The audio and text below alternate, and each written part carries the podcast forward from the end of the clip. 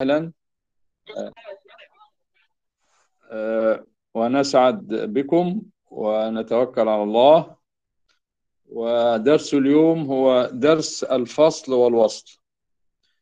وحينما نتأمل في هذا الدرس نجد أن علماء البلاغة لأهمية هذا الدرس قالوا إن البلاغة هي معرفة الفصل من الوصل. يا سبحان الله يعني البلاغة اللي هي مكونة من علم المعاني وعلم البيان وعلم البديع حصرها بعض العلماء في معرفة الفصل والوصل. طب لماذا؟ لأن هذا الدرس من الأهمية بمكان. فهو درس لما كان درسا جليلا عظيما دقيقا جعلوا البلاغة كأنها تنحصر فيه. فهذه هذا مدخل لابد من معرفته أولا حتى نقدر هذا الدرس حق قدره. طب لماذا هو درس عظيم جليل؟ ليه؟ لأن موضوع الفصل والوصل قائم على أنك تفصل بين المفردات أي لا تضع بينها أي حروف عطف وبخاصة الواو أو أنك توصل بين المفردات. يبقى ده من حيث المبدأ ده من المفردات. وأيضا توصل بين الجمل وتفصل بين الجمل حينما نقول ولا تستوي الحسنة ولا السيئة. هذا أول جملة. وبعدين الجملة الثانية إيه؟ ادفع بالتي هي أحسن. الجملة الثانية هل يجوز أن نقول وادفع بالتي أحسن؟ القرآن الكريم يقول لك لا يجوز. ولذلك فصل بين الجملتين. لماذا؟ لأسباب سنتحدث عنها لاحقا. خلاص؟ يا أيها الذين أمنوا اتقوا الله. أهو الجملة الأولى اتقوا الله وكونوا مع الصادقين. الجملة الثانية موصولة على مع الجملة الأولى أي متصلة بها عن طريق حرف عطف هو الواو.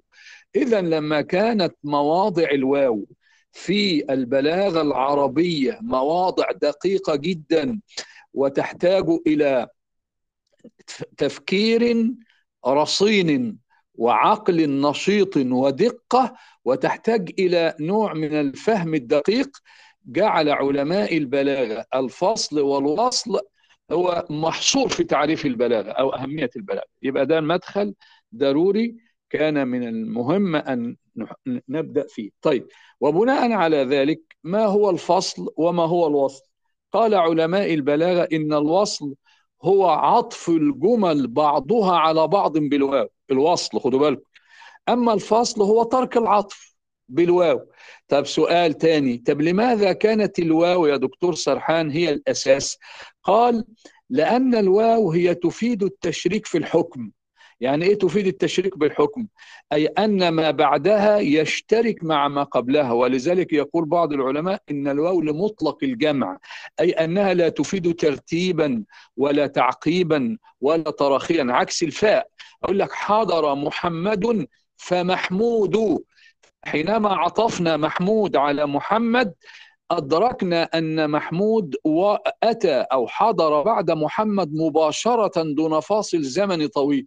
حينما نقول حضر محمد ثم محمود ندرك أن محمود أتى بعد محمد بفاصل زمني. ولذلك في القرآن الكريم يقول بيقول يا ربنا سبحانه وتعالى يقول ثم أماته فأقبره خدوا بالكم يا شباب ثم أماته يعني الرجل مات أهو فأقبره هل هناك فاصل زمني طويل بين دخول القبر وبين الموت؟ ولا ولا ولا ولا ولا كرامة الميت التعجيل بالدفن؟ ولذلك نبدأ بدفنه مباشرة. وبعدين بقى شوفوا بقى الفاصل الزمن الطويل. ثم إذا شاء أنشره اللي هو البعث. يعني ما بين موت الإنسان وما بين مبعثه يوم القيامة أتت ثم ولكن ما بين الموت وبين الفاء وما بين الموت وبين القبر معذرة أتت الفاء. يبقى إذا لما كانت الفاء تدل على الترتيب والتعقيب المباشر دون تراخ زمني. أتت الفاء هنا في هذا المقام أهو شفت الإعجاز القرآني. ولما كان بين موت الإنسان وبين وبين بعثه يوم القيامة فاصل زمني متراخي أي طويل أتت ثم. ولذلك ثم لا مشكلة فيه والفاء لا مشكلة فيه. من هنا لما كانت المشكلة قائمة في الواو وفيها من الدقة بمكان قصر علماء البلاغة درس الفصل والوصل على العطف بالواو. ولذلك لما أقول لك ما هو الوصل تقول لي إيه الوصل؟ وايه هو الإتيان بالواو بين الجمل أو بين المفردات. طب وما هو الفصل؟ هو عدم وجود الواو بين الجمل وبين المفردات. طيب كلام جميل أهو. يعني ما بين الجمل وبين المفردات فهمناه. واحد يقول لي طب يا دكتور سرحان يعني هو أنا ممكن بالنسبة للمفردات الأول إيه الموضوع بتاع المفردات عشان خاطر نتكلم فيه قبل ما نتكلم في الجمل؟ هل يجوز أنا عندي مثلا إن أنا أتكلم عن المفردات آه إن أنا اعطف المفردات بعضها على بعض؟ آه تعالوا كده نشوف كده ونقف آه يعني حتى لا نطيل نتكلم في القضية ديت نتكلم في القضية دي نقول إيه؟ بسم الله الرحمن الرحيم. آه غافر الذنب وقابل التوب. غافر الذنب وقابل التوب. أنا هنا غافر الذنب وقابل التوب. عطفت مفردات بعضها على بعض. أقول تاني بسم الله الرحمن الرحيم. الذين يقولون ربنا إننا آمنا فاغفر لنا ذنوبنا وقنا عذاب النار. الصابرين أو هذا مفرد والصادقين. عطفت الصادقين على الصابرين بالواو والقانتين. عطفت بالواو والمنفقين والمستغفرين. كل دي بقى معطوفة أهو. بسم الله الرحمن الرحيم. وقوله عز وجل إن المسلمين والمسلمات والمؤمنين والمؤمنات والقانتين والقانتات. كل ده معطوف أهو. آه طيب. إمتى بقى السؤال نفصل بين المفردات وامتى نوصل؟ طيب ما نجيب ما نجيب كده مفردات فيها بينها فصل كده برضه عشان نبقى عارفين اهو.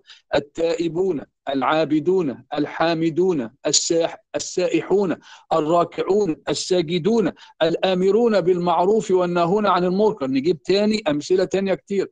نقول بسم الله الرحمن الرحيم. هو الله الذي لا إله إلا هو الملك القدوس السلام المؤمن المهيمن العزيز الجبار المتكبر الله ما هذا؟ كل دي مفردات فصلها القرآن الكريم. طب نجيب كمان مفردات موصولة أهو. بسم الله الرحمن الرحيم. هو الأول والآخر والظاهر والباطن. يعني تقصد إيه يا دكتور سرحان؟ أقصد أقول كما تكون الجمل مفصولة تكون المفردات مفصولة. وكما تكون الجمل موصولة تكون المفردات موصولة. طيب لأن درس اليوم هنركز فيه في الجمل ولكن ده مدخل لشرح الجمل. طب السؤال بقى ما إذا وصلنا بين المفردات؟ هل هناك معنى معين للوصل؟ وإذا فصلنا بين المفردات هل هناك معنى معين؟ نعم. اسمع كده اسمع كده. إذا أتت الواو بين المفردات دلت على كمال على كمال الصفات. في هذا في هذا الموصوف ما هو ما هو لما نقول إيه؟ محمد العاقل. والمؤدب والكريم والعظيم. خدوا بالكم أهو. ما هو ده محمد ده, ده الموصوف. لما أقول محمد المؤدب يبقى دي الصفة. طيب نعطف بقى على والكريم والعظيم والعاقل والعالم. طب إذا أتت مفردات معطوفة بعضها على بعض لموصوف واحد يبقى اذا نريد أن نقول أن هذه الصفات هي كاملة في كل واحد منها على حدة. آه ليه؟ عشان أنا فصلت بينهم بالواو.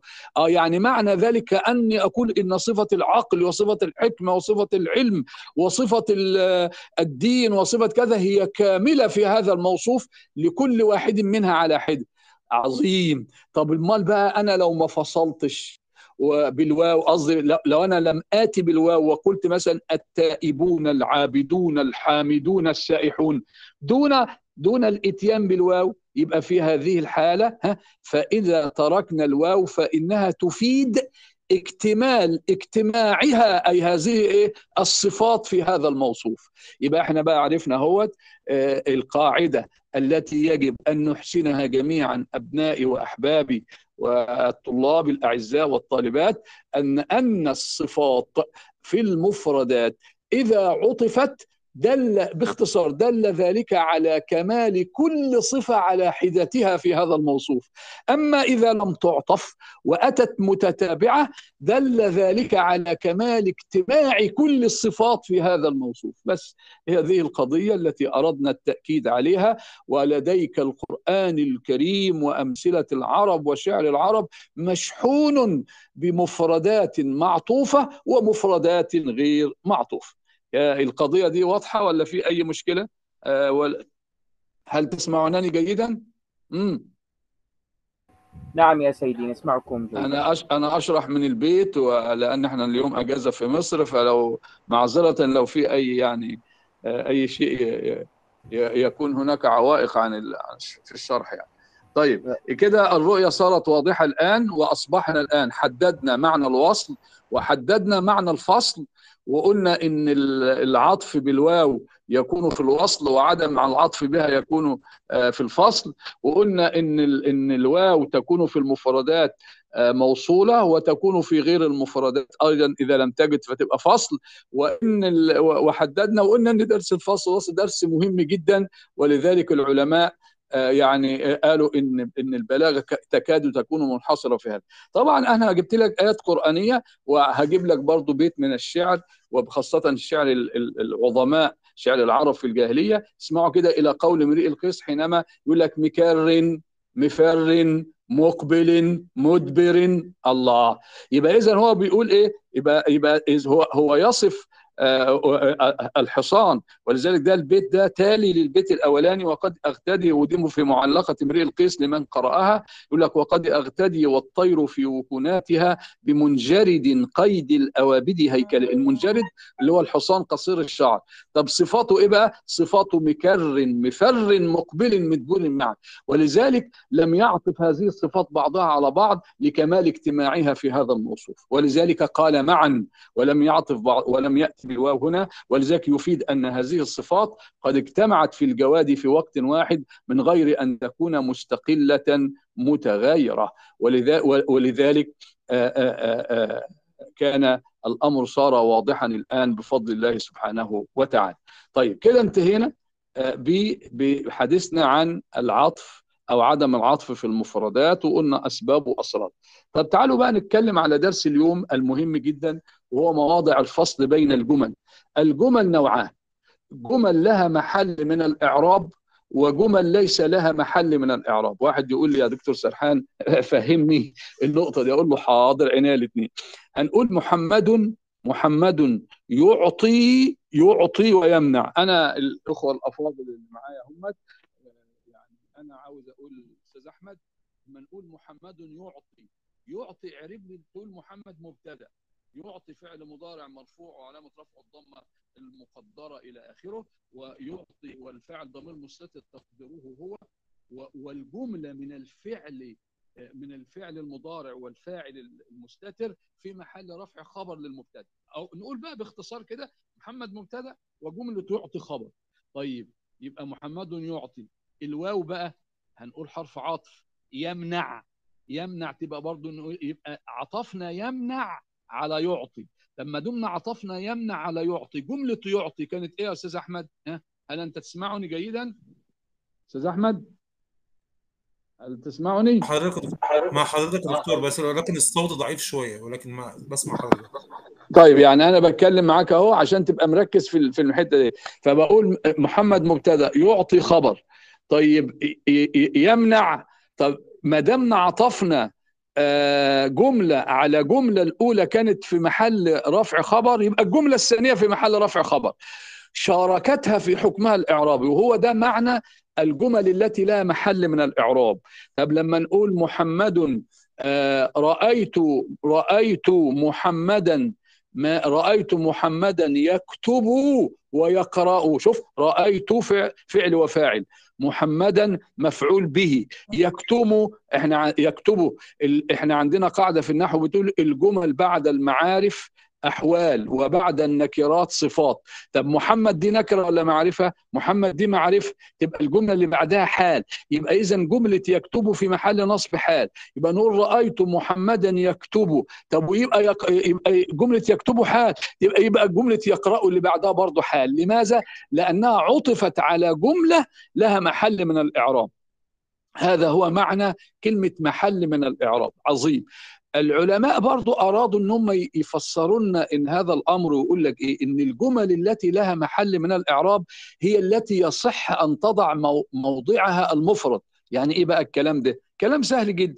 يعني بإمكانك أن أنت تقول إيه؟ رأيت محمدا كاتبا وقارئا. يعني تشيل جملة يكتب اللي هو الفعل المضارع وتحط مكانه اسم الفاعل كاتب لأنه مفرد. وتشيل كلمة يقرأ اللي هو جملة الفعل المضارع وتقول قارئا. والجملة مستقيمة ولا غير مستقيمة؟ أيها السادة الأفاضل ها؟ تاني كده. رأيت محمدا يكتب ويقرأ. طب ممكن أقول رأيت محمدا كاتبا وقارئا أي حالة كونه كاتبا وحالة كونه قارئا. يبقى اذا الجمل التي لها محل من الإعراب أي أن الثانية تشترك مع الأولى في حكمها الاعراب إذا كانت الأولى خبر تبقى الثانية خبر. إذا كانت الأولى حال تبقى الثانية حال. إذا كانت الأولى صفة تبقى الثانية صفة. هذا هو معنى جملة جملة لها محل من الإعراب. وإيه اللي يميز هذه الجملة عن الجمل السنة عن الجمل التي ليس لها محل؟ أن الجمل التي لها محل من الإعراب بإمكانك أن تحذف هذه الجملة اللي هي ممثلة في الفعل المضارع والفاعل إلى آخره وتضع مكانها المفرد والكلام يستقيم. كلام سهل خالص طيب ما هي الجمل التي ليس لها محل من الإعراب؟ هي التي نبدأ بها الكلام ولذا لا يصح أن نضع مكانها المفرد. يعني أنا ما أقول إيه؟ أقول يكتب محمد هذا جملة يكتب محمد يكتب محمد اعرب كده تقول يكتب فعل مضارع. ومحمد فاعل. آآ آآ طيب في الحالة ديت هل يصح إن أنا أضع المفرد مكان الجملة؟ لا يصح. يبقى اذا الجمل التي ليس طيب يبقى ولذلك أنواع الجمل التي ليس لها محل من الإعراب سبعة وهي كثيرة ومفصلة لديك في كتب في كتب ال ال ال النحو. ولذلك تقول إن إن ان الله مع الذين اتقوا. ان الله مع الذين اتقوا.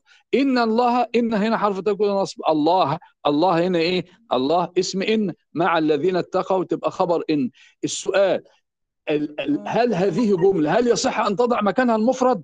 ابدا هو ده هو ده مواضع ستقرأها في كتب النحو باختصار الجمل التي ليس لها محل من الإعراب سواء كانت جملة اسمية أو سواء كانت جملة فعلية هي الجملة التي لا يصح أن نضع مكانها المفرد. الله. أما الجمل التي لها محل من الإعراب هي الجمل التي يصح أن نضع مكانها المفرد. اللي سامعني وفاهم يرد علي عشان أواصل الدرس. هل الأمر واضح بالنسبة لحضراتكم؟ ها؟ الأمر واضح؟ مم. تمام. يبقى نعم. صارت صار... الحمد لله. يبقى إحنا دلوقتي عشان خاطر قبل ما نشرح بقى كل ده مدخل أحبائي وأعزائي إلى الدرس. لم نشرح الدرس بعد ولكن لابد أن نضع مدخلا واضحا حتى نفهم ما سيأتي بعد ذلك. إحنا اتفقنا إن إحنا عندنا جمل لها محل من الإعراب وجمل ليس لها محل. العلماء يقولون سواء كانت الجملة لها محل أو ليس لها محل يجب علينا أن يكون هناك تناسب في العطف. واحد يقول لي إيه يا دكتور سرحان؟ يعني تناسب في العطف. أقول لك حاضر ركز معايا شوية أنت دلوقتي حضرتك لما بتقول لما بتقول بسم الله الرحمن الرحيم من ذا الذي يقرض الله قرضا حسنا فيضاعفه له اضعافا كثيرة. خدوا بالكم والله يقبض ويبسط. اعرف كده تقول الله مبتدأ يقبض خبر ويبسطه الواو معطوفه على يقبضه والاولانيه خبر تبقى الثانية خبر يبقى أنت عطفت جملة على جملة لا محل من الإعراب. ملاحظ إن الجملة الأولى إحنا عاوزين نشرك الثانية مع الأولى في حكمها الإعرابي تم. هل بين الجملتين تناسب؟ هو ده بقى النقطة الثانية آه لأن الجملة الأولى يقبض آه، آه، آه، آه،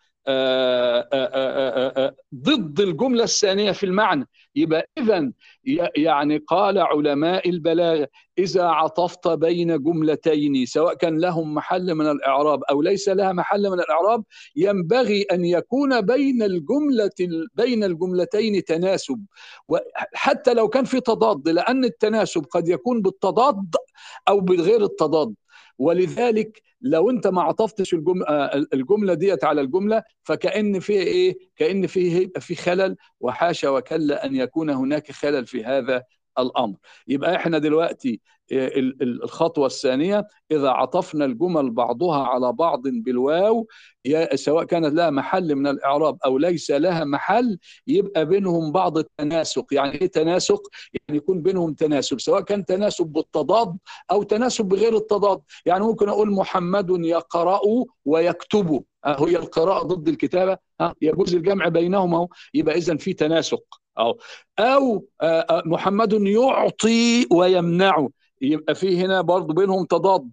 يبقى ده اللي بنسميه في درس علم البديهه اللي هتاخدوه بعدين مراعاة النظير أي وجود التناسب بين المعطوف والمعطوف عليه وبين المسند والمسند إليه. ولذلك قال بعض العلماء هل يجوز لك أن تقول ها وده سؤال للسادة الأفاضل اللي بيسمعون هل يجوز لك أن نقول محمد كاتب وعلي خارج؟ آه شو خدوا بالك محمد كاتب الجملة الأولى مبتدأ وخبر. المسند محمد إليه المسند إليه محمد والمسند كاتب. طب وعلي يبقى فيه اتفاق في الجملة الثانية بين المسند والمسند لأن محمد إنسان وعلي إنسان. المسند إليه معذرة. يبقى اذا ما فيش مشاكل. هل هناك تناسب بين كاتب وخارج؟ لا. امال المفروض أقول إيه؟ محمد كاتب وعلي قارئ. آه عشان أقول ان ده واحد مشهور بالكتابة وده واحد مشهور بالقراءة. وهناك بين الكتابة والقراءة تناسب. أقول محمد معط وعلي مانع. يعني ده يعطي الفقراء وده يمنع الفقراء. ممكن أقول محمد طويل وعلي قصير. لكن أقول محمد معط وعلي قصير. طب فين الصلة بقى؟ بين معط وبين قصير. أنا لن لن أبدأ في في الأهم حتى أجد إجابة على ما قلت الآن. هل فهمتم هذه الجزئية المهمة جدا؟ أنه لا بد من وجود تناسب حين العطف. تناسب يعني إيه؟ يعني بين المسند إليه وبين المسند إليه. في الجملة الأولى الجملة الثانية أو بين المسند وبين المسند. ولذلك القرآن كم قال إيه؟ والله يقبضه ويبسطه آه. المسند إليه فيهما واحد والمسند إليه والمسند إليه قصدي بينهما تضاد المسند اللي هو يقبض ويبسط والمسند إليه هنا لفظ الجلاله وهنا لفظ الجلال. صارت القضية واضحة الآن وبهذا ننتقل إلى الدرس المهم جدا وهو إيه بقى؟ وهو بعد ما وضحنا كل هذه القواعد عاوزين نقول بقى وتحفظوها ورايا كده ونبدأ نفصل ما هي مواضع الفصل بين الجمل ومواضع الوصل بين الجمل. واحد يقول لي إيه متى نصل يا دكتور سرحان؟ متى نصل ومتى إيه؟ ومتى نفصل؟ متى نصل ومتى نفصل؟ طيب أو ما هي أسباب الفصل وما هي أسباب الوصل؟ هنقول لك أس... نبدأ الأول بالفصل. هنقول الفصل بين الجمل يكون في خمسة أمور. يا ريت تكتبوها ورايا أو تسجلوها عندكم عشان الأمور. ونكت... ونقولها كده نقول الفصل يكون لكمال الاتصال. واحد. أو كمال الانقطاع. اثنين. أو شبه كمال الاتصال. ثلاثة. أو شبه كمال الانقطاع. أربعة. أو التوسط بين الكمالين. خمسة. ثاني. تاني يا جماعة الخير. نقول الفصل الفصل يكون لكمال الانقطاع أو لكمال الاتصال. والوصل يكون معذرة هم خمسة نعدهم تاني.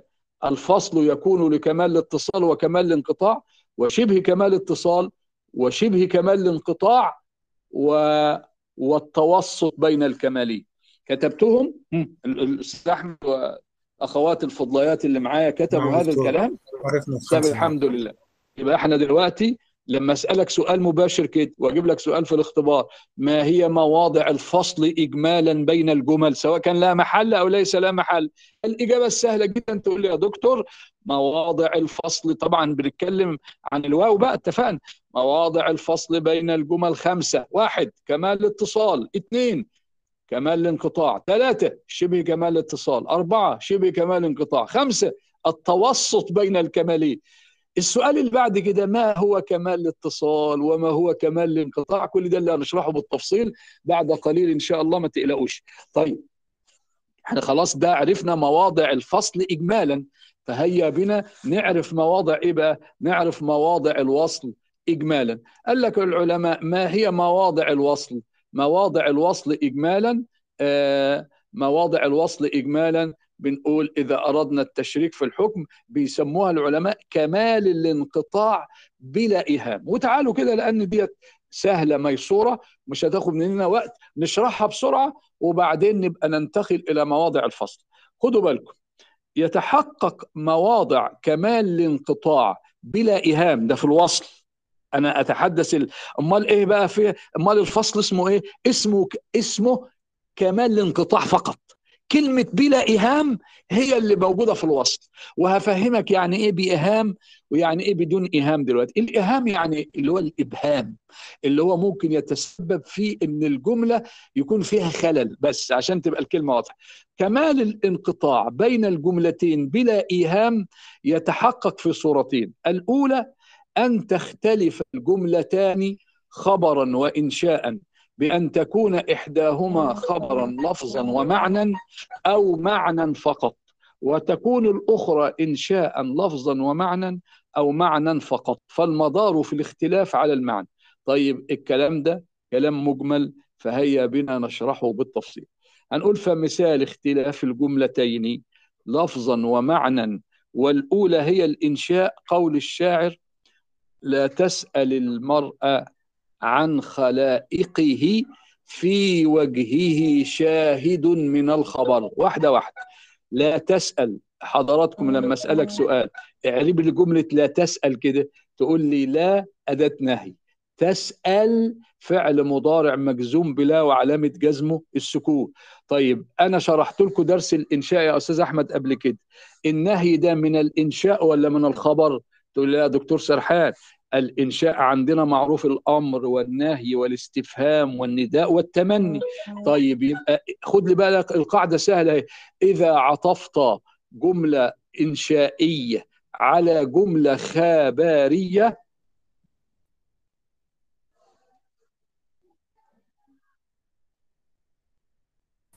انقطع الصوت يا دكتور. آه ثانية واحدة.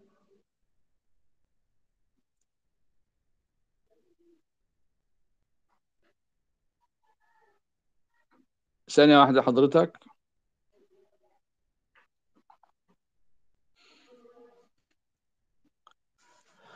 طيب حتى يعني أنا يعني هتكلم في في الفصل لأن أنا أدركت إن أنا عشان أفهمكم الوصل لابد أن الفصل يكون واضح في أذهانكم الأول. فهيا بنا. يعني أنا كنت قررت إن أنا أديكم الحديث عن الوصل. ولكن وجدت إن الوصل مبني على الفصل. فتعالوا نعود إلى ما كنا فيه ونشرح لحضراتكم اللي هو الجمل اللي هو المواضع الخمسة اللي هي تحتم الفصل. الموضع الأول كمال الاتصال. الموضع الثاني كمال الانقطاع. الموضع الثالث شبه كمال الاتصال. الموضع الرابع شبه كمال الانقطاع. الموضع الخامس آه التوسط بين الكمالين. وتعالوا ناخذ موضع موضع ولما ننتهي بفضل الله سبحانه وتعالى من شرح هذه المواضع يبقى نتكلم عن آه الوصل بين الجمل. أول موضع حتى نفهمه آه أنا سأدلك على شيء مهم جدا يساعدك على الفهم. والحمد لله لسه الوقت طويل إن شاء الله.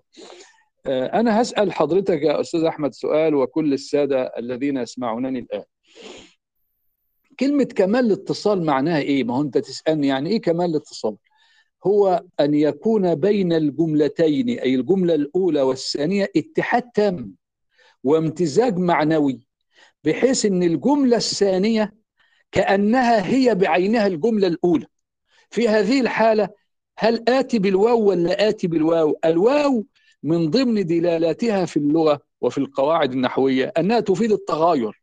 فإذا أتيت بالواو التي تفيد التغاير كأني أقول أن هذه الجملة مستقلة عن هذه الجملة وليس بينهما امتزاج ولا اتصال. آه إزاي؟ برضو الكلام مش واضح بالنسبة لحضراتكم. تعالوا نجيبوا لكم كده مثال من خلال إن إن نقول الأستاذ أحمد آه نقول مثلا متجوز ومخلف آه آه آه ولد اسمه عمر. أهو هنقول إيه؟ هنقول حضر أحمد.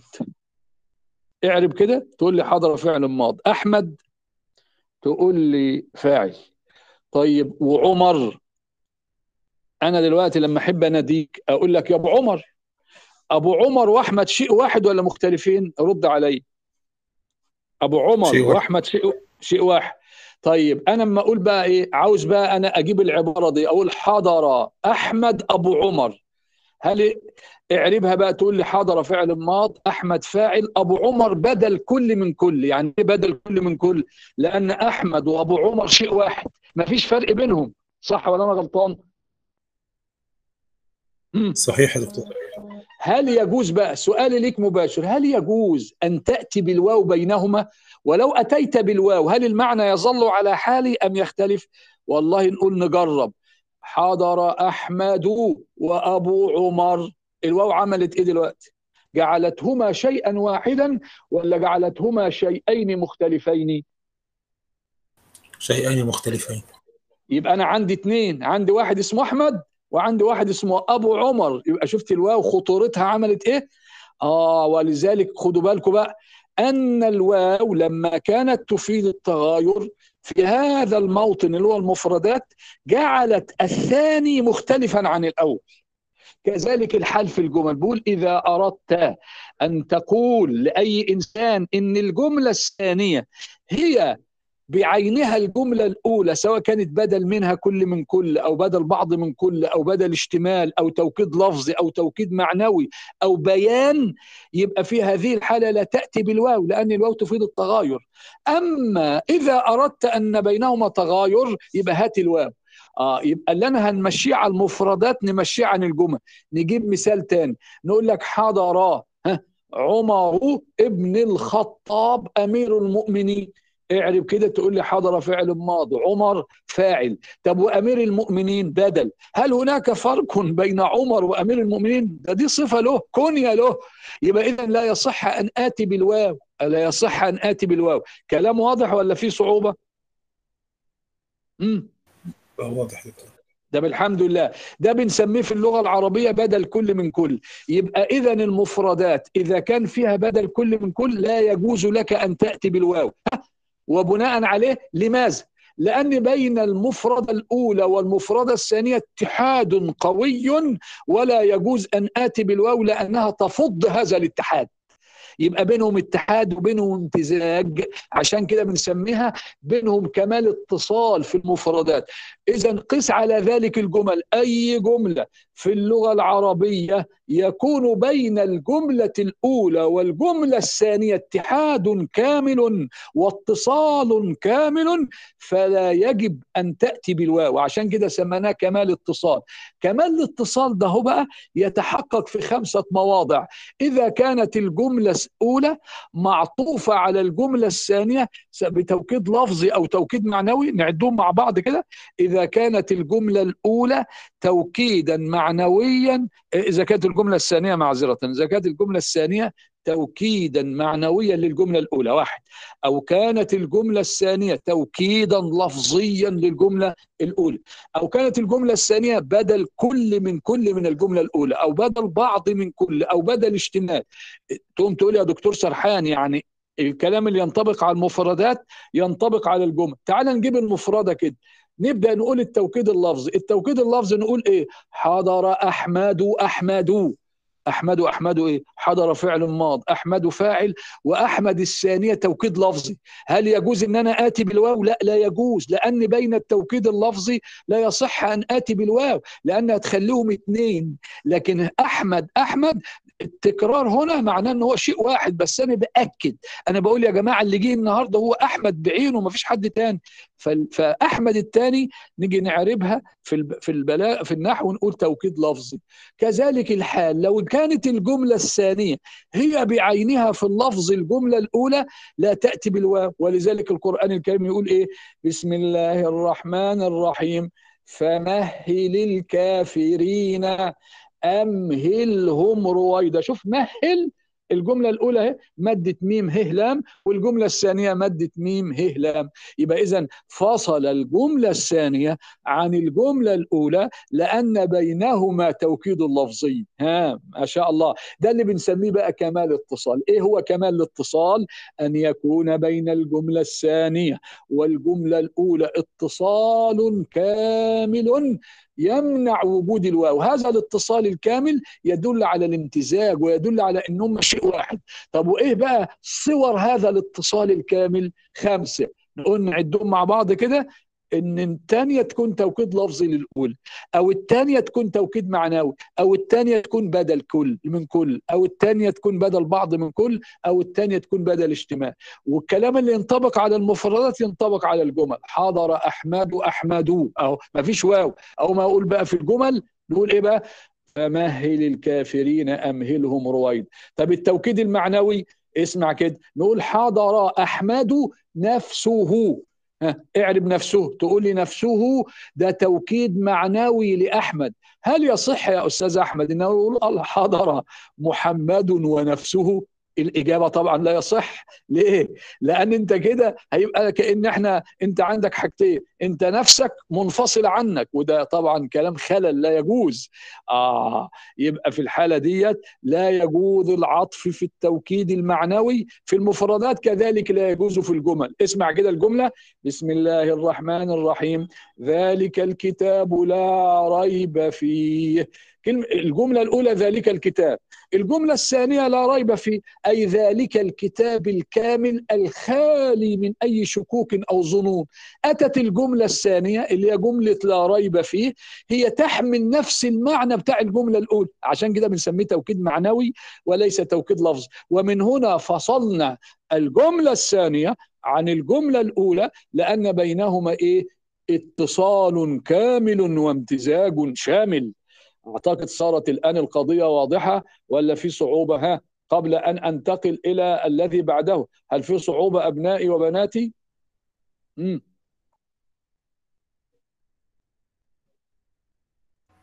كله مفهوم. جزاكم الله خير الحمد لله. هذا من فضل الله علينا وعلى الناس. اللهم لك الحمد ولك الشكر. خلصنا الجملة الأولى أن يكون بينهم توكيد لفظي أو توكيد معنوي. تعالوا نشوف الصورة الثانية. أن تكون الجملة الثانية بدل من الأولى. بدل من الأولى سواء كان بقى بدل كل من كل أو بدل بعض من كل أو بدل اجتماع. طيب يعني إيه بدل بعض بقى؟ إحنا خلصنا بدل كل من كل. وتعالوا نبدأ كده نوضح كده بدل البعض. هو أنا لما أقول سيادتك النهارده في الصيام وإن شاء الله إفطار شاهي بإذن الله فلما تيجي تقول إيه؟ تقول أكلت الرغيف. اعرب يا سيدي تقول لي أكل فعل ماضي. التاء تاء الفاعل الرغيف مفعول به. أكلت الرغيف نصفه. اعرب نصفه. تقول لي نصفه بدل بعض من كل. يعني إيه بدل بعض؟ يعني عاوز أقول للناس إن أنا الدكتور قايل لي إن الأكل بتاع العيش ده ما تاكلش منه كتير عشان ما تتعبش. فانا اكلت نص رغيف فقلت أكلت الرغيف نصفه. فنصفه بدل بعض من كل. طيب يا أستاذ أحمد يجوز إن أنت تقول أكلت الرغيف ونصفه؟ آه يجوز بس المعنى هيختلف لأن لما تقول أكلت الرغيف ونصفه يبقى أنت أكلت نص رغيف ولا أكلت رغيف ونص؟ أكلت أكلت رغيف ونصف. آه يبقى الواو غيرت المعنى. طيب هل أنت تقصد نصف رغيف ولا تقصد رغيف ونصف؟ تقصد نصف رغيف يبقى تحذف الواو. يبقى بين المفردة الثانية بينها وبين المفردة الأولى إن دي بدل بعض من كل. يعني إيه بدل بعض؟ لأن الرغيف هو بعض نص الرغيف هو بعض من الرغيف. الله! يبقى صارت الكلمة واضحة الآن. بقول لك بالقياس على هذا إذا كانت الجملة الثانية بدل بعض من الجملة الأولى افصل بينهم.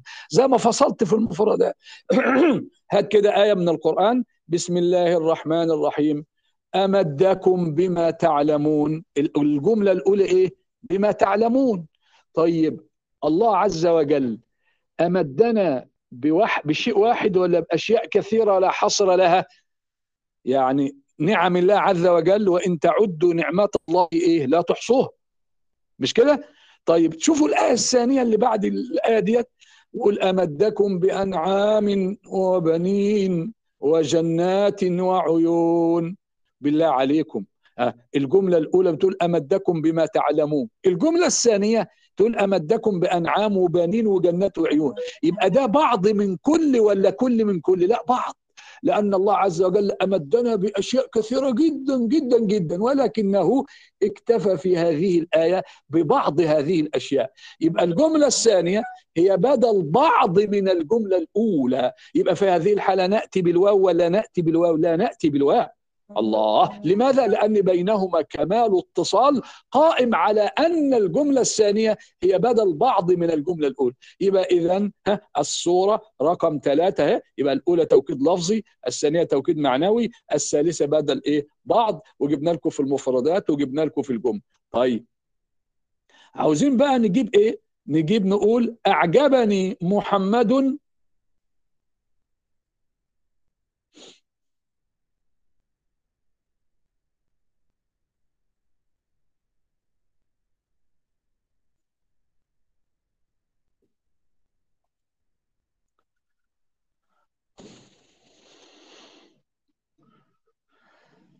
آه نقول بقى بدل اشتمال. ومثال بدل الاشتمال قوله تعالى اتبعوا المرسلين.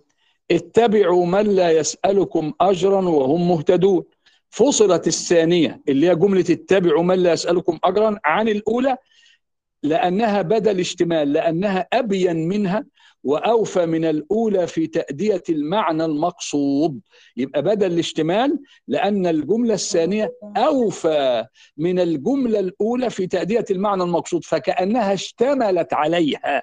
هو ده معنى كلمة بدل اشتمال. بدل اشتمال أن الجملة الثانية كأنها اشتملت على معنى الجملة الأولى وأوفى منها في تأدية المعنى المراد. يبقى إذا ده أيضا نفصل بينهما لما بينهما إيه؟ من بدل اشتمال. يبقى إحنا عندنا بقى دلوقتي الجملة الثانية هي بدل اشتمال من الجملة الأولى. الجملة الثالثة بقى إيه؟ أن تكون بدل كل من كل أو أو بعض العلماء بيسموها بيان للأولى. آه زي بسم الله الرحمن الرحيم. فوسوس إليه الشيطان.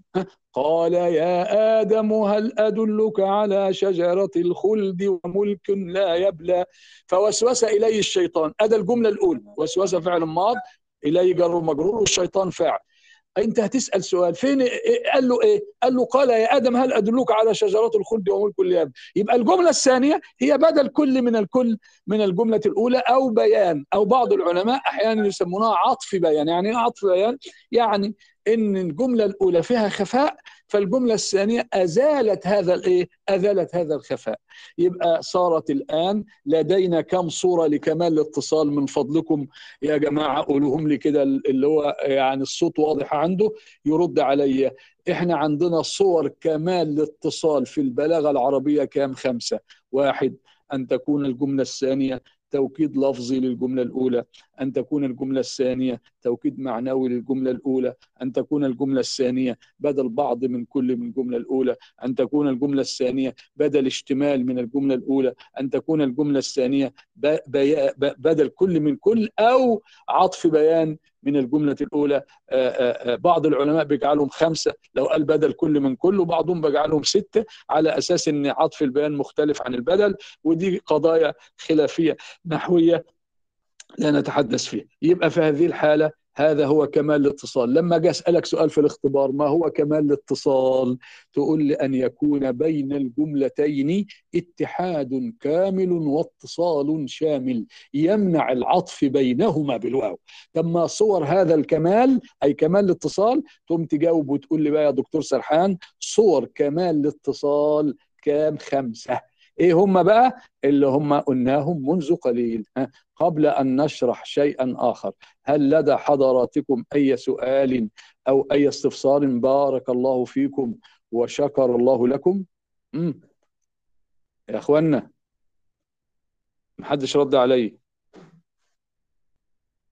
طيب يبقى مفهوم يا أنتوا مفهوم الحمد لله. طيب يبقى إحنا كده خلصنا بفضل الله سبحانه وتعالى كمال إيه؟ الاتصال. رقم اثنين كمال الانقطاع. ما هو كمال الانقطاع؟ قال العلماء إن كمال الانقطاع يتحقق في صورتين. إن الصورة الأولى يعني إيه برضو كمال الانقطاع؟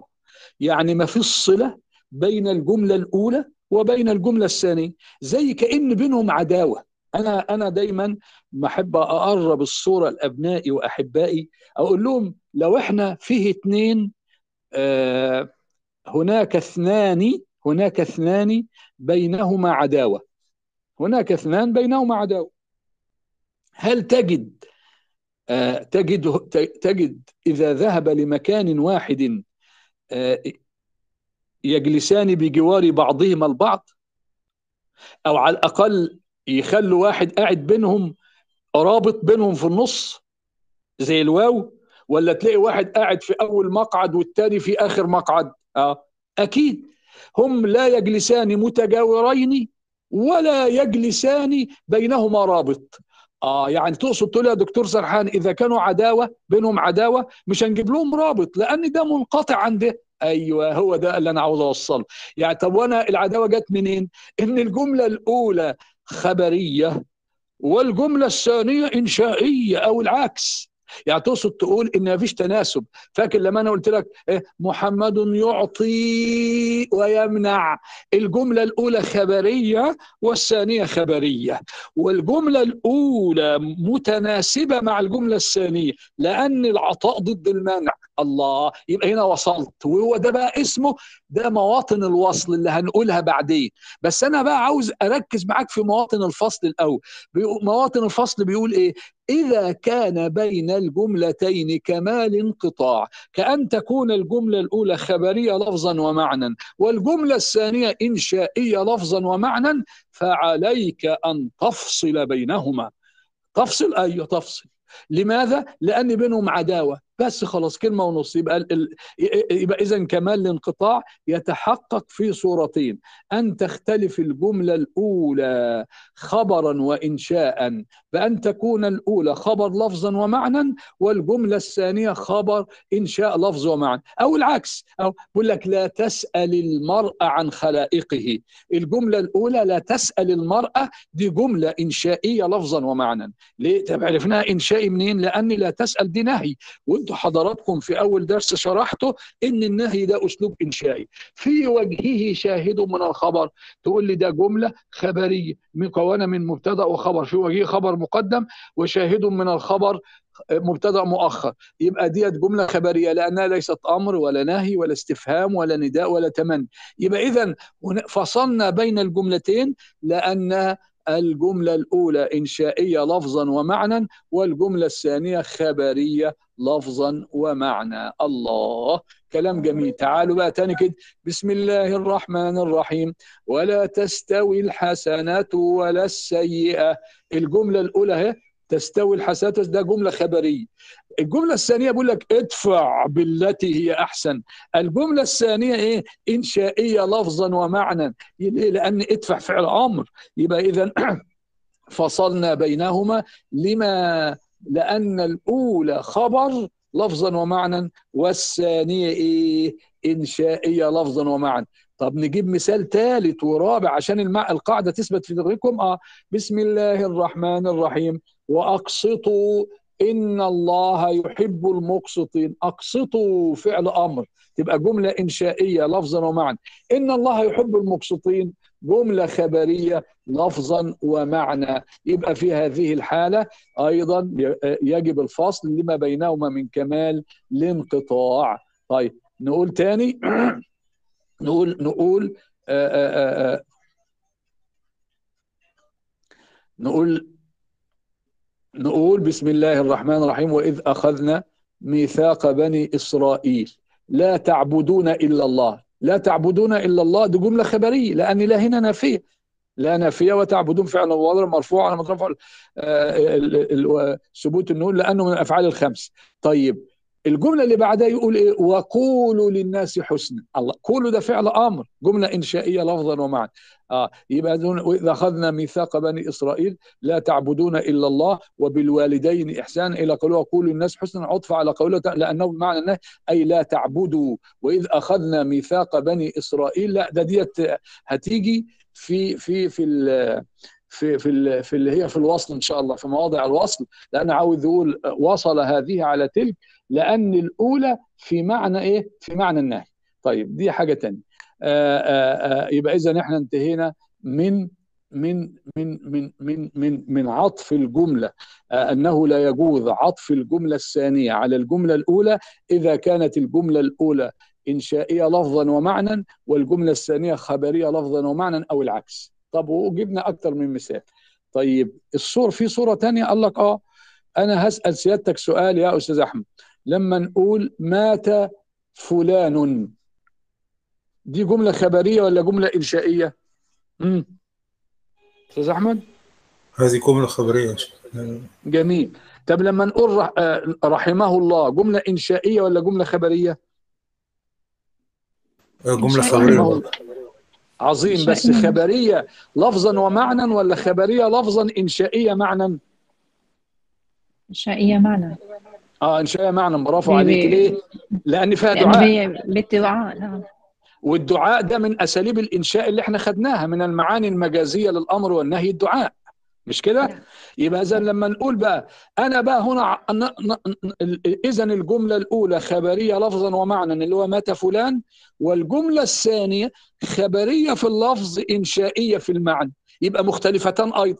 يبقى في هذه الحالة نفصل ولا نوصل؟ نفصل لأن بينهما كمال انقطاع.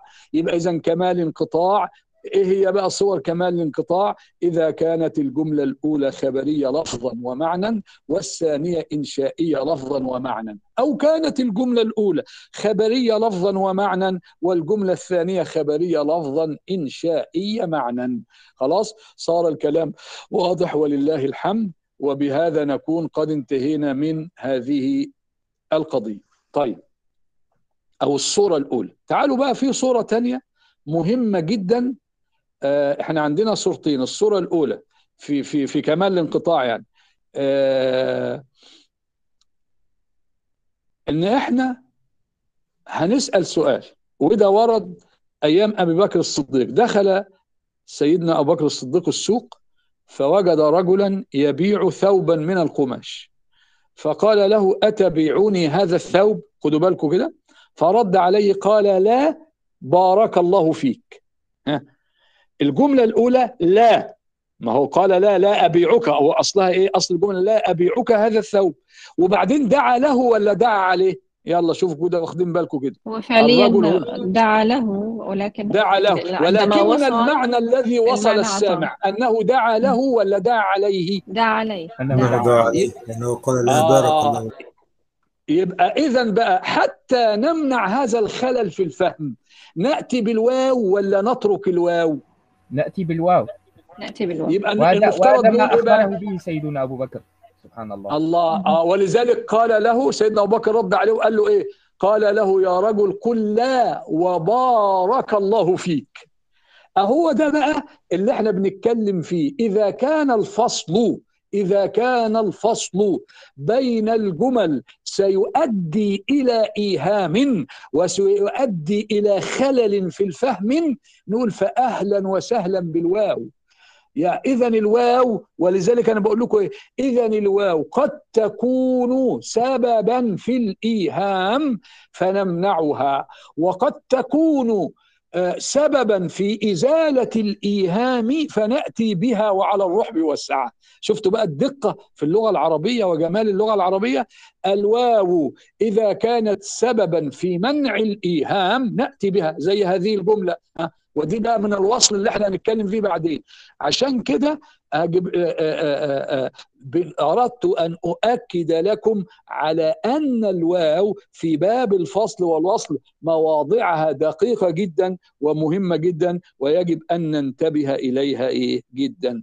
وهنتكلم برضو عن هذه الجزئية لاحقا بتفصيل أكثر إن شاء الله. خلاص؟ تعالوا بقى كده إحنا خلصنا الصورة الأولى. الصورة الثانية أن تتفق الجملتين خبرا وانشاء ولكن لا تناسب بينهما في المعنى. يعني إيه؟ يعني مثلا يقول لك نحو أن تقول خرجت من داري أبدع ما قيل من الشعر كذا. أو خرجت من داري. دي جملة الأولى آه، آه، خبر لفظ ومعنى. والجملة الثانية خبر لفظا ومعنى. طب ليه يا دكتور سرحان ما وصلش م- لم نصل بينهما بالواو؟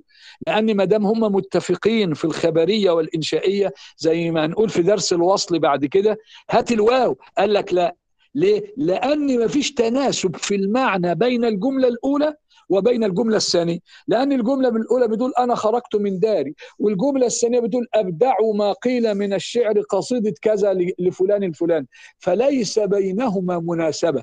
وما دام ليس بينهما مناسبة يبقى هنا نأتي بالفصل. لأن الواو إذا أتت تكون في بين الجملة الأولى وبين الجملة الثانية مناسبة زي الله يعطي ويمنع زي الله يقبض ويبسط زي محمد يكتب ويقرأ لازم يكون في تناسب بين الجمل. فإذا الواو أتت تأتي معها برضو بالتناسب. طيب ما فيش تناسب بين الجملة الأولى والثانية؟ يبقى في هذه الحالة نمنع وجود الواو. يبقى يبقى ده بنسميه إيه يا شباب؟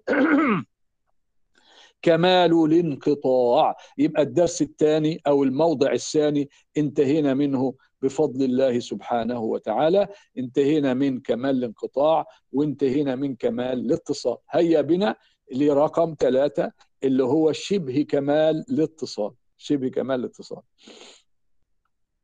واحد يسألني سؤال يا دكتور سرحان إيه هو شبه كمال الاتصال؟ أقول له أنا الإجابة عندي سهلة جدا. أنا هسأل الأستاذ أحمد سؤال كيف حالك يا أستاذ أحمد؟ هات الإجابة ويبقى أنت كده هو ده الدرس. كيف حالك؟ بخير والحمد. لله دكتور الجملة الأولى إيه؟ سؤال ولا مش سؤال؟ نعم سؤال سؤال واضح وصريح صح؟ صحيح الإجابة عن الإجابة الإجابة واضحة وصريحة هل عطفت الإجابة اللي هو بخير والحمد لله على الأولى بالواو ولا قلت بخير والحمد لله؟ لو أنت عاوز تخليها جملة كاملة هتقول إيه؟ أنا بخير أنا بخير. يبقى الجملة الثانية اللي هو جواب لسؤال عن الجملة الأولى هل عطفتها بالواو عليها؟ لا لم أعطي الجملة الثانية نعم بس لا. لا لم تعطفها. أنا بقى أنا سألتك سؤال أهو. كيف حالك؟ هذا سؤالي. الإجابة أنا بخير. أنا بخير. ما هي بخير خبر مبتدأها محذوف أصلها أنا بخير. يبقى الإجابة أنا بخير مش كده؟ هل عطفت الثانية اللي على الأولى؟ لا. يبقى إذا كانت الجملة الأو الثانية جواب لسؤال صريح عن الجملة الأولى دي بنسميها شبه كمال اتصال أو جواب لسؤال مقدر. خد لي بالك بقى. فإذا كانت الجملة الثانية جواب لسؤال مقدر نشأ من الجملة الأولى فلا تعطفها بالواو. ها؟ وصلت ولا لسه؟ يا مولانا. نعم. نعم يا دكتور. يبقى يبقى اذا القضية أهو. ولذلك أنا عندي جمل في اللغة العربية إذا قرأتها تفهم من الجملة الأولى إن فيها سؤال. ده بنسميه سؤال مقدر لكن عكس اللي أنا سألته لك من شوية يا أستاذ أحمد. بقول لك كيف حالك؟ ده سؤال مقدر ولا صريح؟ هذا سؤال صريح. يبقى اذا الإجابة بدون الواو. طب ولو افترضنا إن لديك جملة أنت حينما قرأتها في القرآن أو السنة أو الشعر فهمت منها سؤال فالجملة الثانية ستأتي إجابة عن هذا السؤال المفهوم والمقدر من الجملة الأولى. عاملها نفس معاملة الجملة السؤال الصريح. يعني افصل بين الأولى والثانية بالواحد يقول لي واحد يقول لي طب يا دكتور سرحان ما تجيب مثال وبالمثال يتضح المقال. أقول لك حاضر بسم الله إذ دخلوا عليه ها اللي هم اللي هم مين؟ الملائكة. دخلوا على سيدنا إبراهيم. قالوا سلاما. إذ دخلوا عليه قالوا سلاما. ها هات الجملة الثانية. قال سلام قبل ما نجيب الثانية. سلام. آه قبل ما نجيب الجملة. الثانية. أنت اسأل سؤال كده. بماذا رد عليهم إبراهيم حينما كلموه وقالوا له قالوا سلاما؟ مش ده سؤال نشأ من الجملة ولا لم ينشأ سؤال؟ ها؟ نعم تقدير نشأ سؤال. شوف الإجابة بقى. قال سلام الله. يبقى الجملة الثانية فصلت عن الجملة الأولى لأن بينهما شبه كمال اتصال لأن الجملة الثانية هي هي إجابة عن سؤال مقدر مفهوم من الجملة الأولى. فعندئذ نفصل ولا نوصل؟ لا نفصل. وده بنسميه في البلاغة العربية شبه كمال اتصال. وبعض العلماء في كتب التفسير وفي كتب البلاغة بيسموه استئناف بياني. إيه هو الاستئناف البياني بقى؟ أن تكون الجملة الثانية جوابا عن سؤال مقدر نشأ من الجملة الأولى. هل تفهمون أبنائي الأعزاء؟ ها واضح ولا مش واضح؟ نعم يا دكتور. طب الحمد لله. يبقى ده بنسميه شبه كمال الاتصال. في عندكم مشكلة في شبه كمال الاتصال؟ كلام سهل جدا. إيه هو بقى شبه كمال الانقطاع؟ إحنا كده ماشيين بالترتيب أهو. آه، كمال الاتصال كمال الانقطاع شبه كمال الاتصال. تعالوا بقى شبه كمال الانقطاع. شبه كمال الانقطاع بيعرفوه بيقولوا إيه بقى؟ أن يكون لديك ثلاث جمل. جملة أولى وجملة تانية وجملة ثالثة وفي هذه الحالة وفي هذه الحالة إن عطفت إن عطفت الجملة الثالثة على الجملة الثانية يوهم العطف إن في مشكلة. يعني إيه يوهم العطف إن في مشكلة؟ هيترتب على هذا العطف إن هيحصل خلل في فهم المعنى المراد. أنا قلت لك منذ قليل إذا كانت الواو سببا في مشكلة نأتي بها ولا نستبعدها؟ مم. نستبعدها. أما إذا كانت عدم وجودها هيكون في سبب نأتي به. وضربت مثال. هذا المثال لو عطفنا بالواو ستأتي المشكلة. واحد يقول لي ده كلام نظري يا دكتور سرحان وأنت لم تعودنا على الكلام النظري. هات لنا مثالا نفهم منه مرادك. أقول لك حاضر نعم توكل على الله. خد المثال أهو بقى. وتظن سلمى أنني أبغي بها بدلا أراها في الضلال تهيب. الشاعر آه، كان متجوز امرأة اسمها سلمى. فين الأول الثلاث جمل؟ الجملة الأولى وتظن سلمى. أدا الجملة الأولى. الجملة الثانية أنني أبغي بها بدلا. آه، هذا الجملة الثانية. الجملة الثالثة أراها في الضلال تهيم. عظيم. معنى معنى الكلام إيه؟ هذا الشاعر كان متزوجا بامرأة اسمها اسمها سلمى. وبعدين حدث بينهما ما يحدث بين الرجل وزوجته. فهو خرج غاضبا من المنزل. في هذه الحالة ظنت سلمى أنه سيطلقها. فهو بقى طبعا بيقول لا وأنا يعني عشان اختلفت معها مرة ولا مرتين هطلقها؟ طبعا لا. ولكن يعني عقول السيدات حينما يحزن أو يغضب منها زوجها قد يتراءى إليها سريعا أنه سيطلقها. فهو بالتالي بيرد على تفكيرها بقى. خدوا بالكم. فاذا الجملة أهو وتظن سلمى أنني أبغي بها بدلا. جملة أنني أبغي بها بدلا دي من مظنونات سلمى ولا ده رأي الشاعر؟ عاوز إجابة من حضراتكم. ها؟ يبقى سلمى بتظن إن جوزها عاوز يتجوز عليه يبقى ده رأي سلمى. آه. أنني أبغي بها بدلا. هذه الجملة من مظنونات سلمى. عظيم. ما فصلنا. وهي بعد الجملة الأولى. طب جملة أراها في الضلال تهيم. هل هي من مظنونات سلمى ولا ده رأي الشاعر؟ يعني إيه أراها في. الضلال تهيم؟ رأي الشاعر. يعني يعني عاوز. يقول ان هي ان هي على خطأ. عم ده تصور منها غير صحيح. يبقى ده رأي الشاعر ولا ده من مظنونات سلمى؟ الشاعر الشاعر. عظيم. يبقى إذا ده رأي الشاعر. طب إيه رأيكم لو إحنا أتينا بالواو؟ ها؟ هاتوها كده الواو وشوفوا إيه المعنى يختلف ولا لأ. وتظن سلمى أنني أبغي بها بدلا وأراها في الضلال تهيم. يبقى اذا الواو الإتيان بها هيترتب عليه إن سلمى تظن في زوجها أمرين أن أنه يريد أن يتزوج عليها وأنه يراها في الضلال تهيم يبقى الواو عملت مشكلة ولا ما عملتش مشكلة يا جماعة؟ نعم. عملت مشكلة. أصبح يبقى هي هنا لأنها عطفت الثالثة على الثانية فصارت سلمى تظن في زوجها أمرين وهذا خلاف المراد. ومن هنا فصلنا لشبه كمال الانقطاع. ما رأيكم دام فضلكم في مواضع الواو وجمالها ودقتها وإبداعها في اللغة العربية. ومن هنا نقول هذا الموضع يسمى شبه كمال الانقطاع. إذا كان لديك ثلاث جمل والجملة الثالثة إذا عطفتها على الجملة الثانية سيترتب عليه خلل في المعنى فعندئذ افصل ولا تعطف يا صديقي. كلام واضح وكلام جميل أهو. ولله الحمد والمنة. وبذلك نكون قد انتهينا من آه، شبه كمال الاتصال وشبه كمال الانقطاع وكمال الانقطاع وكمال الاتصال. فاضل عندنا بقى اللي هو رقم خمسة اللي بنسميه؟ التوسط بين الكمالين. التوسط بين الكمالين. والعلماء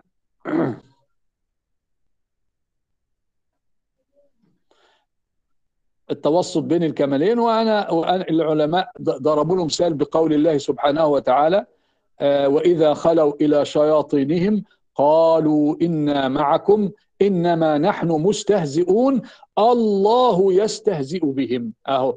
آه يبقى يبقى اذا لو أتى بالواو وقال والله يستهزئ بهم يبقى اذا هيكون ده إيه؟ ده ده رأي مين؟ ده رأي ده رأي المنافقين. وإذا خلوا إلى شياطينهم اللي هم المنافقين؟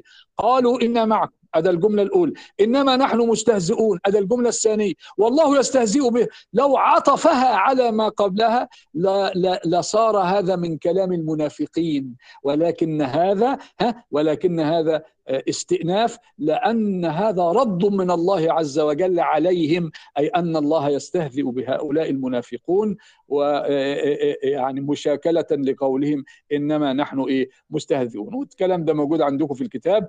هذه هي آه، آه، المواضع الفصل بين الجمل ولله الحمد والمنة. كده بقى انتهينا من مواضع الفصل. فاضل عندنا دقائق معدودة. تعالوا بقى كده إيه هي مواضع الوصل بين الجمل أن يكون بين الجملتين كمال انقطاع. يعني إيه كمال انقطاع؟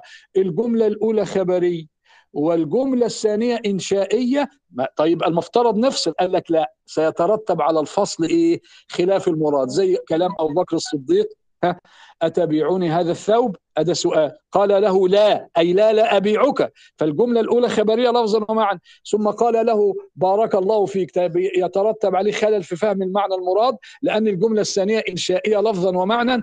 قصدي خبرية لفظا إنشائية معنى. فقال له قل لا وبارك الله فيك. فإذا كانت الواو يا أحبائي ستكون سببا في المشكلة نمنعها زي جملة وتظن سلمى أنني أبغي بها بدلا. أما إذا كانت ستكون سببا في إزالة المشكلة نأتي بها. زي جملة لا وسدد الله خطاك أو لا وبارك الله فيك. وهذا هو الموضع الأول من مواضع الوصل بين الجمل.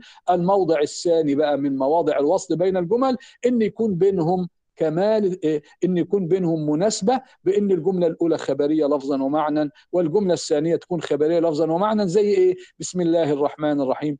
إن الأبرار لفي نعيم. ها هاتوا الجملة الثانية كده. بسم الله الرحمن الرحيم وإن الفجار لفي جحيم. التناسب في الجمله الاولى الجملة الأولى خبرية لفظا ومعنى والجملة الثانية خبرية لفظا ومعنى وفي تناسب الأولى الأبرار والثانية الفجار الأولى جحيم والت... الأولى نعيم والثانية جحيم. الله اسمع كده الجملة الثانية. قل اللهم مالك الملك تؤتي الملك من تشاء وتنزع الملك ممن تشاء وتعز من تشاء وتذل من تشاء بيدك الخير انك على كل شيء قدير. تولج الليل في النهار وتولج النهار في الليل وتخرج الحي من الميت وتخرج الميت من الحي وترزق من تشاء بغير حساب. الجمل الجملة الثانية معطوفة على الجملة الأولى لأن الأولى خبرية لفظا ومعنى والجملة الثانية خبرية لفظا ومعنى حتى لو كانت الجملة الأولى خبرية إنشائية لفظا ومعنى والثانية برضو إنشائية لفظا ومعنى نعطف عليها زي بسم الله الرحمن الرحيم وكلوا واشربوا ولا تسرفوا الأولى أمر والثانية أمر والثانية والثالثة نهي فعطفنا الجمل بعضها على بعض لأن بينهما تناسب ولأن بينهما اتفاق. وبسم الله وكما في قوله تعالى فادعوا واستقم. الجملة الأولى إنشائية لفظا ومعنى والجملة الثانية إنشائية لفظا ومعنى وكما قلت لكم إذا عطفنا لابد يكون في تناسب بين المسند إليه هنا والمسند إليه هنا وبين المسند هنا وبين المسند هنا. وإذا كانت الأولى أمر تكون الثانية أمر زي فادع واستقم وإذا كانت الأولى مضارع تكون الثانية مضارع وإذا كانت الأولى ماضي تكون الثانية ماضي عشان التناسب وهو ده اللي العلماء أكدوا عليه ولكن يجوز المخالفة إذا كان هناك سر بلاغي وهذا أيضا أكد عليه العلماء تحت باب محسنات الوصل. ولذلك قال لك يشعر زيد ويكتب. يعني يقول الشعر ويكتب ويعطي ويمنع. وزيد شاعر وعمر كاتب. ملاحظين التناسب لازم يكون في تناسب. الأولى يعني خبر الجمله اسمية الثانية جملة اسمية. الأولى ماضي الثانية ماضي. الأولى أمر الثانية أمر. الأولى مضارع الثانية إيه؟ مضارع. وبهذا يكون هناك تناسب ويكون بينهما جامع وتناسب حتى في الألفاظ وفي المعاني. وبهذا نكون قد انتهينا من درس اليوم تماما. وشرحناه بالتفصيل وهو درس مهم جدا وأرجو أن تكونوا قد فهمتم وكل عام وأنتم بخير وباقي لنا درس واحد وهو الإيجاز والإطناب والمساواة سنشرحه لكم بعد العيد إن شاء الله. هل لديكم أي استفسار؟ أعزائي وأحبائي. امم أستاذ أحمد. جزاكم الله جزاكم الله عن خير جزاء دكتور. حياكم الله. هل فهمتم؟ درس اليوم درس مهم جدا. الحمد لله نعم رب يا العالمين. جزاكم الله كل خير. الحمد لله. كل عام وأنتم بخير وشكر الله لكم وبارك فيكم. السلام عليكم ورحمة الله وبركاته. وعليكم السلام ورحمة الله تعالى وبركاته. بارك الله فيكم